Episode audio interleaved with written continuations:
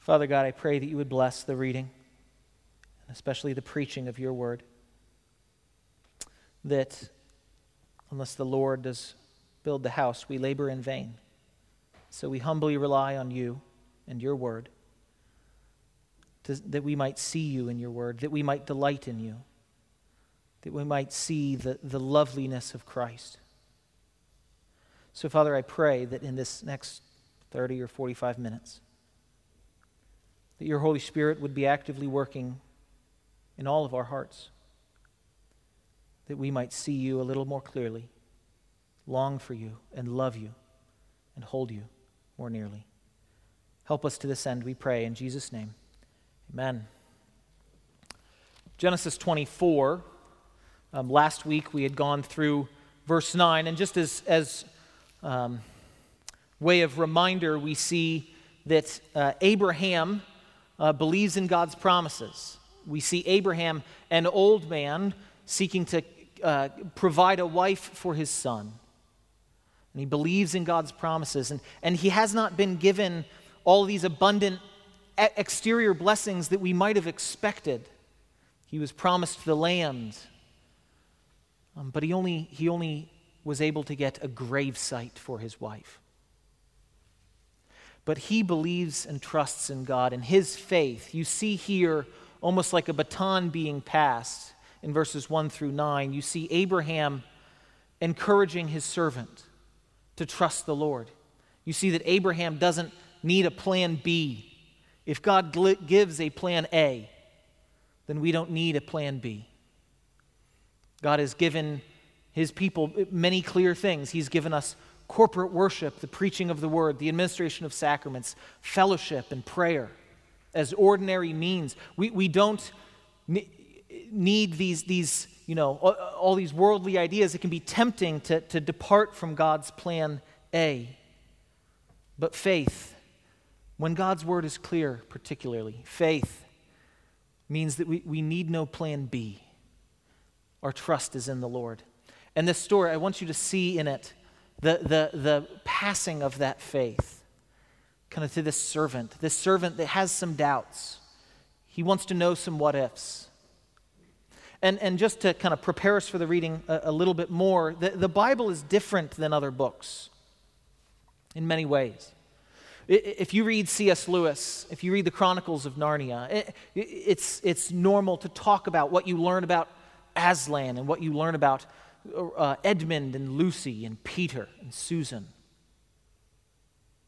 But often you don't read a book and think about, oh man, C.S. Lewis is just brilliant here. C.S. Lewis understands the character of God. He, that, that often we, we read a book and we interact with the characters that the author puts before us. But God's word, the main character is always himself. And God chooses to take 67 verses to, to talk about this kind of passing of faith, this God's provision. Um, and I want us to, to really think about God's care and his providence. And the fact that if Moses spent this long telling us this story, it's not because Moses was really excited about this necessarily, but that God cared about this beautiful story. Um, and so I want us to see the author behind the text, God Himself, and His character and nature in this text. So let's, we'll, we'll pick up in verse 10, Genesis 24, 10 and following. Then the servant took ten of the master's camels and departed, taking all sorts of choice gifts from his master. And he arose and went to Mesopotamia, the city of Nahor. He made the camels kneel down outside the city by the well of water at the time of evening the time when women go out to draw water. And he said, O Lord, God of my master Abraham, please grant me success today and show steadfast love to my master Abraham. Behold, I am standing by the spring of water, and the daughters of the men of the city are coming out to draw water. Let the young woman to whom I say, Please let down your jar that I may drink, and who shall say, Drink, and I will water your camels. Let her be the one who you have appointed for your servant Isaac. By this I shall know that you have shown chesed, or steadfast love, to my master. Before he had finished speaking, behold, Rebekah, who was born to Bethuel, son of Milcah, the wife of Nahor, Abraham's brother, came out with her jar on her shoulder. The young woman was very attractive in appearance, a maiden whom, no, whom, whom no man had known. She went down to the spring and filled her jar and came up. Then the servant ran to meet her and said, Please give me a little water to drink from your jar. And she said, Drink, my lord. And she quickly let down her jar upon her hand and gave him a drink. When she had finished giving him a drink, she said, I will draw water for your camels also, until they have finished drinking. So she quickly emptied her jar into the trough and ran again to the well to draw water. She drew for all his camels. The man gazed at her in silence and to learn whether the Lord had prospered his journey or not. When the camels had finished drinking, the man took a gold ring weighing half a shekel and two bracelets for her arms weighing ten gold shekels and said, Please tell me whose daughter you are. Is there room in your father's house for us to spend the night? She said to him, I am the daughter of Bethuel, the son of Milcah, whom she bore to Nahor. She added, We have plenty of both straw and fodder and room to spend the night.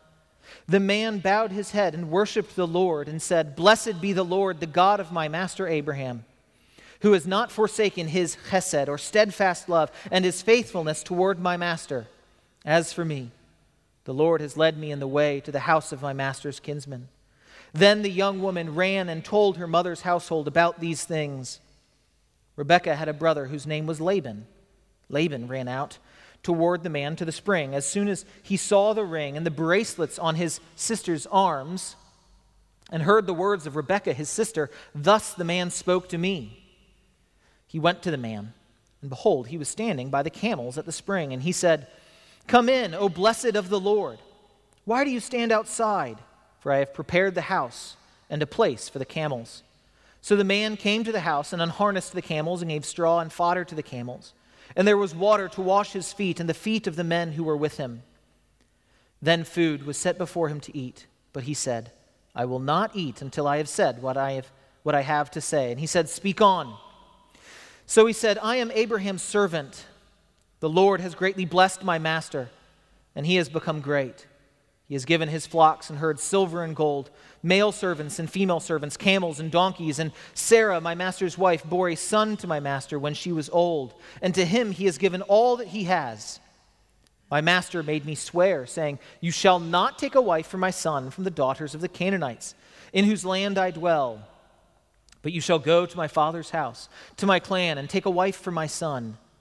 I said to my master, Perhaps the woman will not follow me. But he said to me, The Lord before whom I have walked will send his angel with you and prosper your way. You shall take a wife for my son, from my clan, and from my father's house. Then you will be free from my oath when you come to my clan.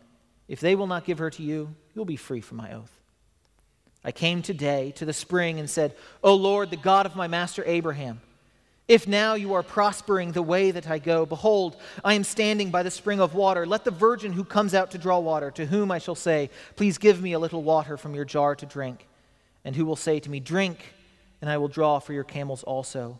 Let her be the woman whom the Lord has appointed for his master's son. Before I had finished speaking in my heart, behold, Rebekah came out with her jar on her shoulder. She went down to the spring and drew water. I said to her, Please let me drink. She quickly let down her jar from her shoulder and said, Drink. I will give your camels drink also. So I drank. And she gave the camels drink also. And then I asked her, Whose daughter are you? And she said, The daughter of Bethuel, Nahor's son, whom Milcah bore to him. So I put the ring on her nose and bracelets on her arms. Then I bowed my head and worshiped the Lord and blessed the Lord, the God of my master Abraham, who led me by the right way to take the daughter of my master's kinsman for his son. Now then, if you are going to show steadfast love and faithfulness to my master, tell me. If not, tell me, that I may turn to the right hand or to the left. Then Laban and Bethuel answered and said, This thing has come from the Lord. We cannot speak to you bad or good. Behold, Rebekah is before you. Take her and go. Let her be the wife of your master's son, as the Lord has spoken. When Abraham's servants heard these words, he bowed himself to the earth before the Lord. And the servant brought out jewelry of silver and gold and garments and gave them to Rebekah. He also gave to her brother and to her mother costly ornaments. And he and the men who were with him ate and drank, and they spent the night there. When they arose in the morning, he said, Send me away to my master. Her brother and her mother said, Let the young woman remain with us at least ten days. After that, she may go.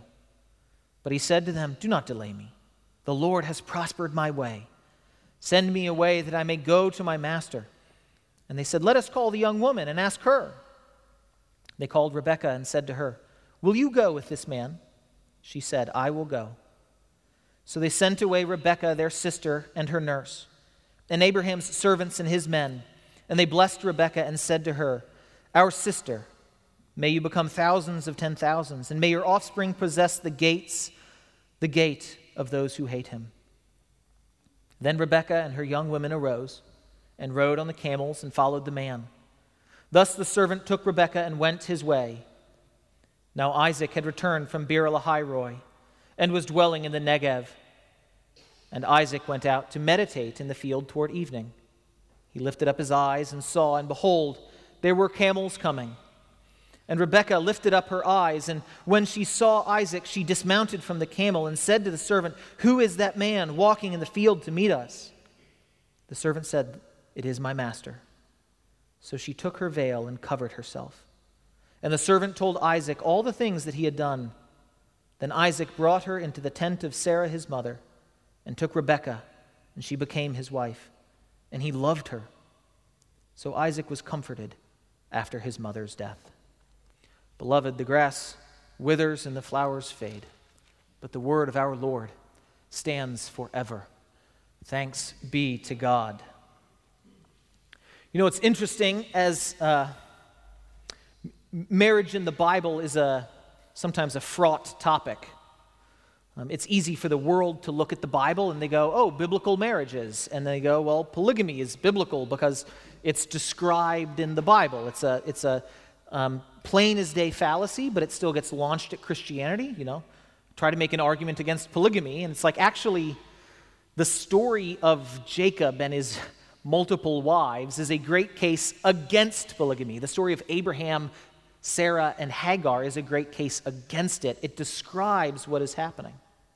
But interesting enough, as we have interacted with many marriages in the Bible, um, we, we never see the process that leads to them usually. I mean, you, you see with, with Adam and Eve, God creates Eve and brings her to the man, and he goes and names everything else, and there isn't a helper fit for him. And so that's the, kind of that arranged marriage by God. We, we don't learn much about Noah and his wife, or really even about Abraham and Sarah in terms of where their relationship comes from. So, in the stories of the scriptures, there, there hasn't been a, a story yet that really gets into the weeds of um, you know, how could a history, if it shows things done so poorly with, with Abraham and Sarah, this is, this is how God highlights, you know, a, a marriage beginning in a beautiful way. And, and marriage that is a, a marriage that's coupled with, with faith. Faith in a God and his providence leading and guiding his people. I, I just have loved the hymn selection this morning for, for what is the, the topic for the sermon, what is before us, God leading us. And we see that the servant, he, he begins on an odd footing. He, he seems to have some doubts. Uh, uh, if you're a note taker this morning, just as we go through the text, there's primarily three chunks. You see that uh, the, the you know, frail faith, if you will, of the servant. It's not, it's not perfect, but he is, it's a prayerful faith. It is a hopeful faith.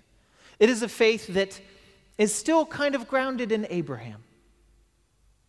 But he is seeking to follow Abraham's Lord, and God is delighted to provide. And then, and then the rest of it is just God's provision and providence. They, they mention God many times, but we don't often see him as, a, as the main character who is guiding his people, his providence. So we go from, you know, an, a, a, a fraughtful faith to God's abundant providence. Um, and then where the text ends is the comfort of Isaac after his mother's death. So we go from faith to providence to comfort. You know, it's, it is easier as a pastor to preach texts that have a big, clear sin. Here's the sin. Don't do that. But here's the bad news we all do that. Um, Jesus saves us from that. Jesus didn't do that. We need to follow Jesus. I mean, it's, it's um, the, the central, you know, we can summarize the gospel. Jesus Christ came into the world to save sinners, of whom I am the foremost. But sometimes I feel like we distill the Bible down into that kind of track that talks about sin. Um, but, and, and if you lose that and gain all the other things of the Bible, you lose the whole thing. So you can't give up sin. But is it interesting to you that there's almost a whole chapter here that doesn't highlight sin. The, the problem is, you know, he's, he's wifeless, he needs a wife. And he's, he's sad, he needs comfort. His mother has died, Abraham's wife has died. It's just ordinary, faithful living as people come, you, you love them, and then you grow old, and, and you will either die young or bury many of your friends. I mean, that's the story for all of us. And God just gives this, this beautiful story of a, of a servant trying to be faithful. I, I just want us to see the God behind it who, who has chosen to spend multiple pages, 67 verses, showing that the Lord will provide. The Lord will provide. Even, even when your faith is fraught. Because even a little faith even the size of a mustard seed, the Lord delights to use and to answer. He, okay, um, guys and gals, especially the young that aren't married, th- that doesn't necessarily mean that He's going to provide in this particular way. But I want you to see that even with a fraught faith, a little faith, that faith is still of the Lord, and He will provide, and He will guide us, and He will comfort us. That's, that's the message. Let's, let's go through. But just going back to verse 10, servant takes, takes 10 of his master's camels and departs. He, is, he obeys. He's taken the vow, and now he goes. Um, and he goes a very long way, and he arrives at the gate of a city uh, where there is a spring at the gate. Um, but whether because of geography or the, the water level of the spring, he can't just lead the camels to the water source for them to drink out of it. It needs to be brought out. And um, it's brilliant that a servant that cares about his master and he is thinking about how, what sort of woman would be a blessing to my master. You know, it, w- when a young man thinks about what type of wife he wants, that's probably different than when parents think about what type of wife do, does my son need. And the servant, I think, has that more parental thought. And as, as he prays, he doesn't pray for beauty, although the text goes and says she's beautiful. He prays that she would be abundant, essentially, in hospitality, that she would be hardworking, that she would be a helper. Precisely, actually, that quality that God talks about Eve being a helper to Adam, this servant is going, oh, that she might be an abundant helper. And, and the world wants to, the, the idea of being a helper, the world wants to repudiate, but the Holy Spirit is called the helper. This is not less than. And he, he wants a woman that is a helper, a hard worker, a hospitable woman. And he stands, and just so you know, um, a camel on empty, I looked this up, um, can drink something like 25 gallons of water. So, so 10 camels on empty is 250 gallons. So if you have a feed bucket full of water that is very heavy, you know, and the water's right there and you're just dumping it, you're going to be doing it a lot. It's going to be exhausting work. And she probably has a clay pot water jar. And, and she doesn't just respond to his mere request. His, his immediate request is, Can I have some water? He's parched. And she thinks not just of him, but also of his animals. This, this Rebecca is the helper what, what Eve was designed to be, kind of par excellence in the Bible. You know, the, um, the, the Bible will highlight Isaac's sin later. Um, he'll, he'll, uh, Isaac and Abimelech have a similar interaction that Abraham and Abimelech have, kind of pretending that she's just a sister and not a wife. But interestingly, as you outline Genesis, it's, you know, kind of before uh, the, the early history 1 through 11. You have about 12 chapters on Abraham, and then you only have like a chapter and a half on Isaac. And then it's mostly Jacob and then Joseph. I, I think God wants us to hold Isaac as this, this beautiful, this beautiful story, leaving it mostly untarnished. And so this, this Rebecca is just shown to be hospitable and loving and help hardworking and, and strong and beautiful. He finishes, and, and, and see his faith as he prays. He's, he's, he's giving a very specific thing. God, God, could, could it happen this way? That, you know, the first person I ask, could, could that be? He's not quite sure how it's going to work out. Can we pray that way? Absolutely. Should we always be praying that way? Not necessarily. We, we shouldn't be going, you know, God, if I see an eagle today, you know, maybe I should go to this school or that school. Um, that's not necessarily what he's doing. But even with his faith that is grounded in Abraham, you see God delights to just immediately answer. It says, before he finished speaking in verse 15, before he finished speaking, Rebekah, who is born to Bethuel, you know, of Abraham's brother. She comes out. She fills the jar. The servant ran up and says, Please give me a little water. She says, Drink, my Lord. She lets down her jar quickly. And the text highlights that. I mean, I don't know if you've ever been asked for a hand. You know, hey, could you help me do X, Y, or Z? And then there's kind of this long pause. Sure. He asks, and she quickly lets down her water jar. She gives him a drink. When she had finished giving him a drink, she says, I'll draw water for your camels also, until they have finished drinking. Until there is excess water in the trough, which means the camels all are full. She quickly empties her jar into the trough and ran. She runs again to the well to draw water. She drew for all the camels. The man gazed at her in silence shock and awe to learn whether the Lord had prospered his journey or not. Camels finished drinking. That probably takes a while. This is probably at, at least 30 minutes of very hard work on her part. And the man takes out the ring and the, uh, and the half shekel ring and the bracelets for her arm and the nose ring. It's funny, Christian communities we often get very upset about certain things, and then we find them in the Bible, and we're like, oh, you know, Jesus, Jesus' mother Mary probably had a nose ring. Most married Israelite women probably had nose rings. Sometimes the things that upset us. Anyway. But she doesn't just provide for him there. If we go to verse 26, the man bows his head and worshiped the Lord. He has a fraught faith. And he follows and he prays. And even as he is praying, God, in his providence, answers. And the response is worship. Now, he will still talk about the, Yahweh or the Lord as Abraham's God because God has a special covenant with Abraham. But this is now his God. He worships in verse 26. We have plenty, or sorry, verse uh, yeah, um, she adds, We have plenty of straw and fodder, room for the night. And the man bowed his head and worshiped the Lord. And she said, Blessed be the Lord, the God of my master Abraham, who has not forsaken his chesed, his steadfast love, his faithfulness toward my master.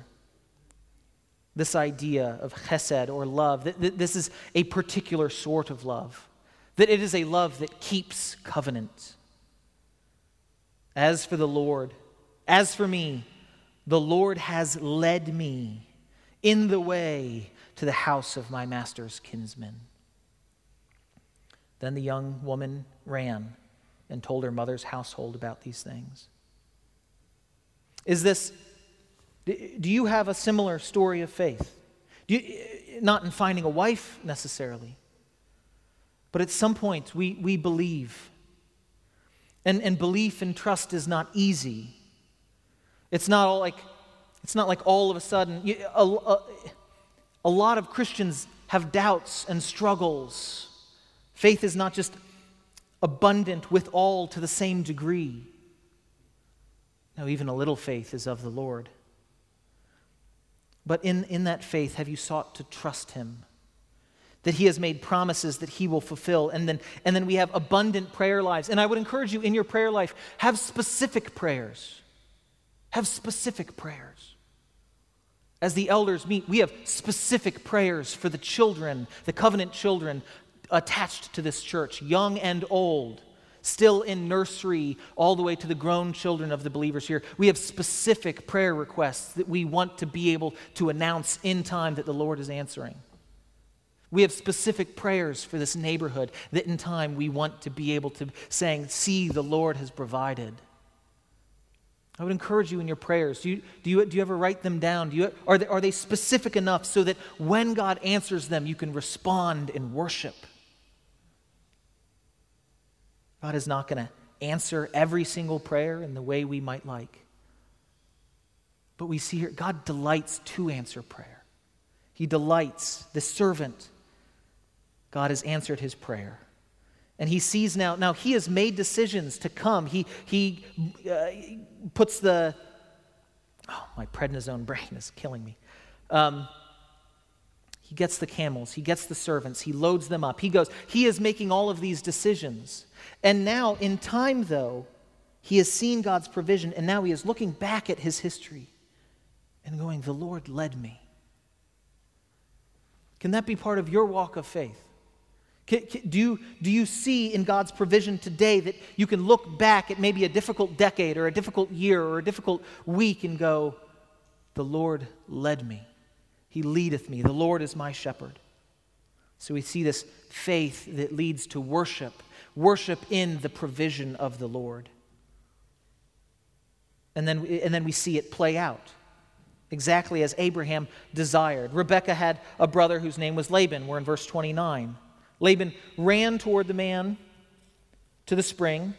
As soon as he saw the rings and the bracelets on his sister's arms, can you imagine a brother seeing a sister that, you know, she just went out to get water and now she's got an engagement ring on? We need to talk. You should come over, you know. I can just imagine that being a funny moment. Gals, don't get engaged without talking to your parents. Uh, but um, well, she's not totally engaged. He's, he's giving gifts, and the, the brother's confused. And she, she starts explaining Thus the man spoke to me. He went to the man, and behold, he was standing by the camels at the spring, and he said, Come in, O blessed of the Lord. Why do you stand outside? I have prepared the house and a place for the camels. So the man came to the house and unharnessed the camels, gave straw and fodder to the camels. There was water to wash his feet and the feet of the men who were with him. Food was set before him to eat. He said, I will not eat until I have said what I have to say. And he said, Speak on. You know, just, just as a side note on apologetics, you know, um, people w- wanted to say that camels were not domesticated at this point, roughly 1900 BC, you know, and they, w- they would point it out as, oh, that's totally wrong, totally wrong, totally wrong. And then they dig up artifacts that clearly show that camels were domesticated. And then they don't, the, the atheists, the, the, the, the people that don't believe the Bible is true, they don't go around saying, hey, I'm so sorry. I was totally wrong about what the Bible. They just go quiet about it and they move on to something else. They move the goalposts. So just file that away. File that away. It has happened thousands of times that people accuse the Bible of not being true, and then they give it a decade or two, and something's dug up, and they're like, oh, we were wrong. Pilate, Pilate was a real person. The Hittites were a real people. Um, anyway. So he speaks. He said, I am Abraham's servant. The Lord has greatly blessed my master, and he has become great. He has given him flocks and herds. Notice that he, when you want to build up your master, when you want to build something up, often you talk about what they have done. This master is, this servant is saying, This is what the Lord has done. Maybe we should think about even talking about the history of our church or the history of our family or the history of a business that we're in. I did this, we did that, this was really effective. And go, the Lord blessed us. The Lord blessed us. The Lord blessed us. The Lord has greatly blessed my master, and he has become great. He has given him flocks and herds, silver and gold, male servants and female servants, camels, donkeys. He is lifting up his master in a way that shows his Lord is great. Sarah, my master's wife, bore a son to my master when she was old. To him he has given all that he has. My master made me swear, saying, You shall not take a wife for my son from the daughters of the Canaanites in whose land I dwell. Remember that this is not ethnic, that this is primarily religious, and the Canaanites are under the particular judgment of God. Too many people for too many years have made that ethnic. It is not ethnic, it is sin. That for, you know, for too long, people wanted their kids, they're happy if they just marry someone that looks like them or is in the same socioeconomic status as them. Do they really love the Lord or not? Uh. We have more in common with our brothers and sisters in Christ in China and in Africa and in Russia and in uh, South America, where, where, the language is different. And the Lord, the Lord makes it abundantly clear you don't yoke two different types of animals together, and He is not talking about black and white or Hispanic or China. He is not talking about visible ethnicities. The absolute defining characteristic of who is our brother and sister, who we are to marry in the covenant community, is those who follow the Lord, those who love Yahweh. That we have far less in common with our white, middle class, American, conservative, whatever it is, whatever category you would put yourself in you have far less in common with them than you do with some Chinese, Tibetan woman who loves the Lord. For too long, the church has gotten that wrong. And so it's, it's not about the Canaanites as an ethnicity. They are under judgment because of sin. We are not to yoke ourselves in marriage to those who are, we are unequally yoked with. You shall not take a wife for my son from the daughters of the Canaanites in whose land I dwell, but you shall go to my father's house and to my clan and take a wife for my son. I said to my master, Perhaps the woman will not follow me. He said, The Lord, before whom I have walked, will send his angel with you and prosper your ways. One of the ways that God provides for us, you know, the Bible doesn't talk much about angels, and so I, I don't, from the pulpit, I won't talk much about them. But the Bible does say that he commands his angels concerning us. And I, I, strongly believe that in the course of our lives, many times, every time I get cut off in traffic, I feel like maybe, you know, an angel was just pushing me a little bit further back on the interstate to prevent me from a wreck. I mean, it, I don't know. But God commands his angels concerning us. That one of the ways that God watches over us is that these beings, this morning in Sunday school, Come to Sunday school, please. We're going through Isaiah. The angels that can kill 185,000 a night are also there watching over us. I was talking with some parents last night who they have a young daughter that struggles with anxiety. And, and, and this is one of Abraham's comfort is that one of the ways God doesn't just know what's going to happen and then in some mystical way nudge things, He dispatches angels concerning us, angels with the power to strike down a nation in a night. That, that is a, God's provision is not just this mystical force that nudges things, but He dispatches His angels concerning us. What a comfort if we realized that. We shouldn't become obsessed with angels, but we should be comforted. When the Bible talks about the Lord of hosts, it says that's saying the God of angel armies. That how does he guide his servant in all of these ways? That he sends angels. He can, he can use many, many means, and angels are one of them, and that should be a comfort to us. The Lord, before whom I have walked, will send his angel with you. We're in verse 40. Prosper your way. You shall take a wife for my son from the clan and from my father's house. Then, once you've taken the wife, you will be free from my oath. when you come to my clan. If they will not give her to you, you will be free from my oath.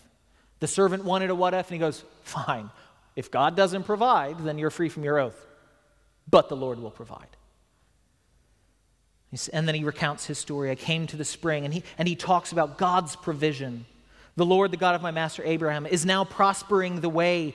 Uh, if you are now prospering the way that I go, behold, I am standing by the spring of water. Let the virgin who comes out to draw water, to whom I say, Give me a little water from the jar to drink. Who will say to me, Drink, and I will draw water for your camels also? Let her be the woman who the Lord, the Lord, has appointed my master's son. Before I'd finished speaking in my heart, there's a, an argument there that we can pray even just in our hearts and in our heads. Behold, Rebecca came out. She went down to the spring. It's, why, why does God have the story told twice? Have you thought about that? It's a lot of words. It's hard for Moses to write. I mean, it, animal skins and papyrus and reeds dipped in ink, it, it is hard. And, you know, Moses has to write this whole story twice. Even as I begin to read it, maybe you think, come on, Pastor Rice, you've kind of already gone over this. Why are you doing it twice? One is him experiencing it and learning it and walking by faith. And now he is giving his testimony. That too often, you know, we, we talk about our testimonies, and our testimonies, I think, get too narrowed into how, where was I when I believe I was regenerate? or how I was saved. But can you tell stories? When you gather in small groups, do you tell testimonies of God's providence? Do you tell testimonies of how we prayed and the Lord provided? Praise the Lord. In Hebrew, you know, it, it talks about how we're to stir one another up to love and good works. Pray specific prayers.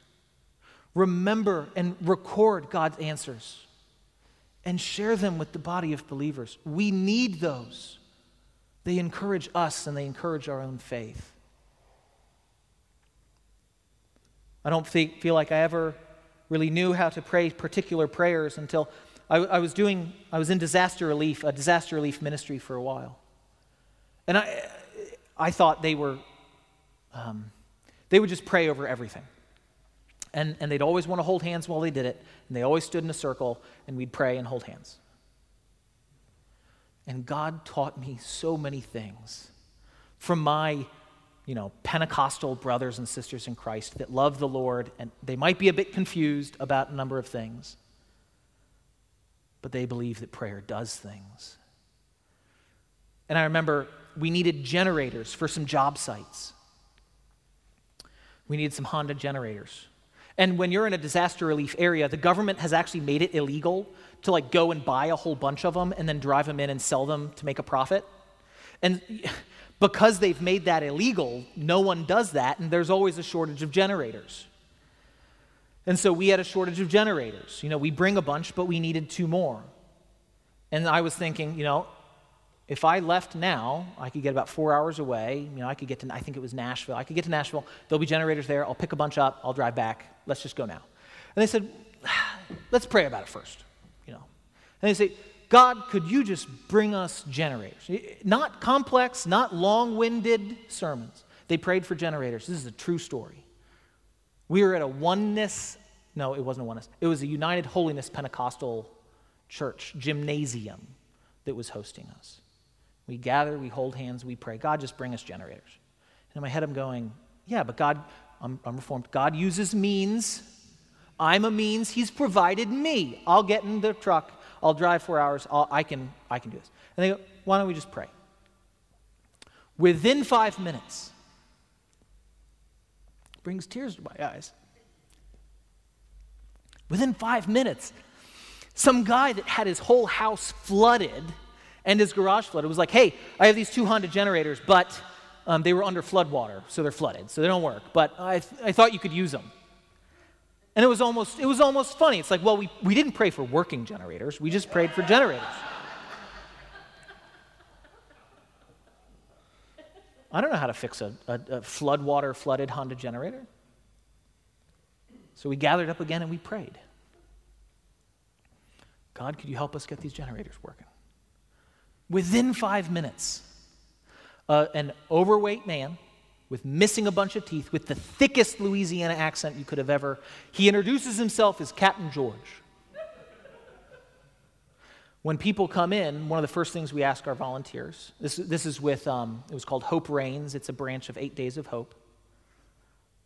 After the, Columbia, the flooding in Columbia when the hurricane was off the coast in, I think, 2015, maybe 2016. And, this, and you, you always ask people, what do you do? Because we want to employ people with what they're good at, what they're trained at. And he goes, well, um, I rescue sunk boats and get them working. And we're like, so could you fix a flooded Honda generator? He's like, oh, that'd be easy.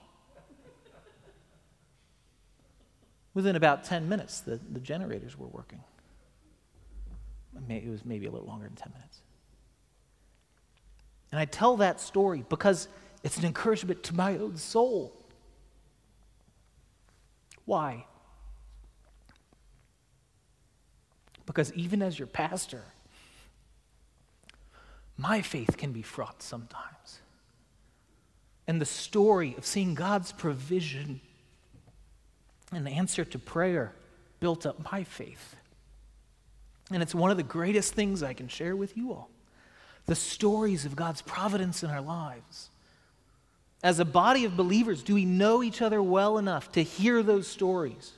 So I would, I would challenge you pray specific prayers. Remember God's provision and then share them. God has Moses, this is probably hours of work on Moses' part, with a reed in ink that's gloppy on paper that is not really good paper. It's, I don't know if it's probably animal skin, not papyrus. In lettering that is really difficult. Paleo Hebrew is very hard to write. And Moses goes, why, why, why am I writing this? Why does God, when you read this story, want you to spend so much time hearing it twice? because we need to hear each other's testimonies twice, I'm convinced. God's provision for you is not just God's provision for you, it's God's provision for His church. Testimonies are not just how we are saved, but how God has shepherded us and guided us. Maybe that's what everyone should do in small group this coming week. Spend your time sharing the Lord's provision and answers to prayer build each other up to love and good works. So he tells the story. I'm probably over time. Sorry, Barb. She scolds me. Go to verse 52. Abraham's servant heard the words. He bowed himself to the earth before the Lord. The servant brought out jewelry of gold and garments and gave them to Rebekah. He gave her brother her um, and to her mother costly ornaments. He and the men who were with him ate and drank. They spent the night there. They rose in the morning and said, Send me on my way to my master.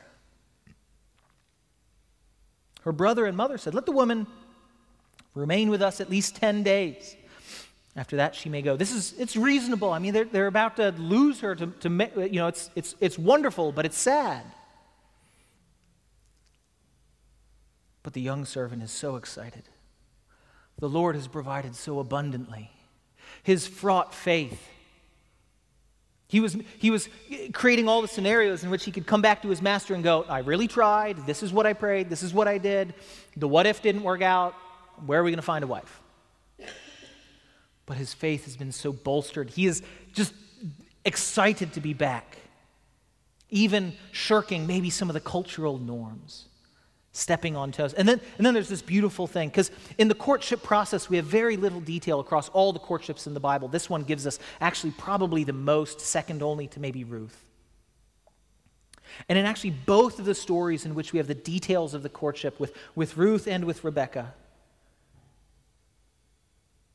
the opinion of the woman matters, is taken into account that biblical, beautiful marriage, even the arranged marriages, are not forced marriages.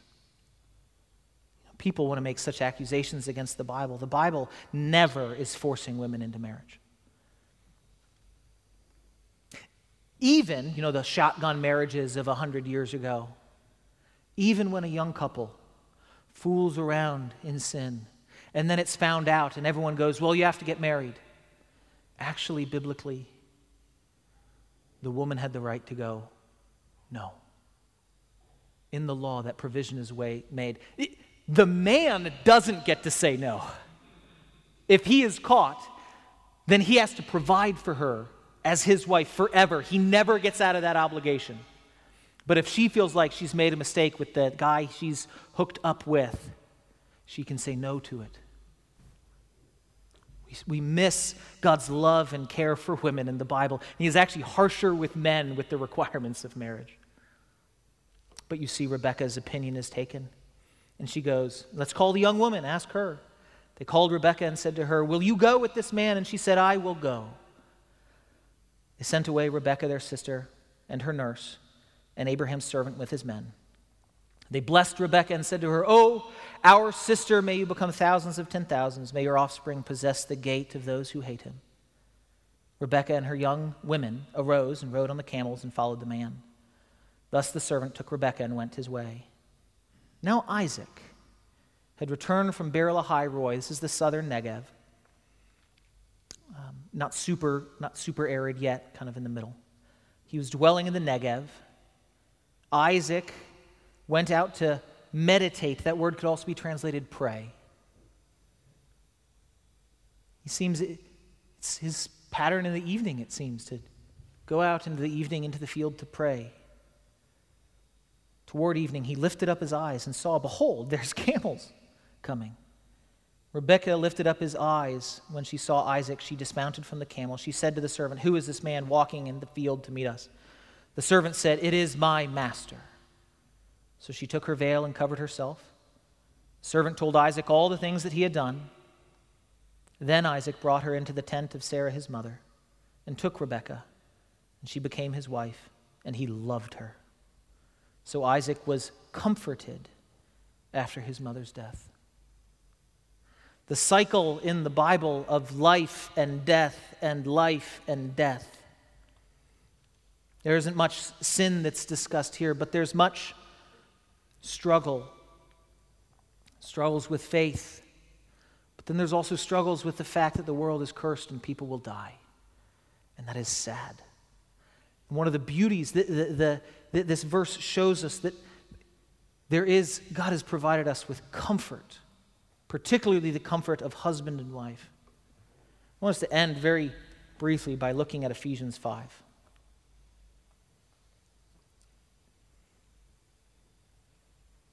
Ephesians 5:31. A man shall leave his father and his mother, hold fast to his wife, and the two shall become one flesh. This mystery is profound. I am saying it refers to Christ and the church. However, let each of you love his wife as himself, and let the wife see that she respects her husband. This mystery is profound. I am saying it refers to Christ and the church. What's amazing is that the the creation of marriage. It's not that God creates marriage and then he needs an illustration to explain to his people what the church's relationship to Christ is, and so he reaches for a metaphor they know. It's that God's creation and design of Christ and his redeemed people the type and shadow is the marriage. The substance is Christ and his people. So, so get this. It's the very initial creation of marriage is that it is a sign that points to something. And in Genesis, this first time where we have this very long winded story about the formation of a marriage, faith, testimony, and comfort That God, with all of these marriages, they're meant to be arrows that point to something. You know, it, sometimes when, when pastors preach on marriage, there's this feeling for those that are single or not married or widowed that they are left out.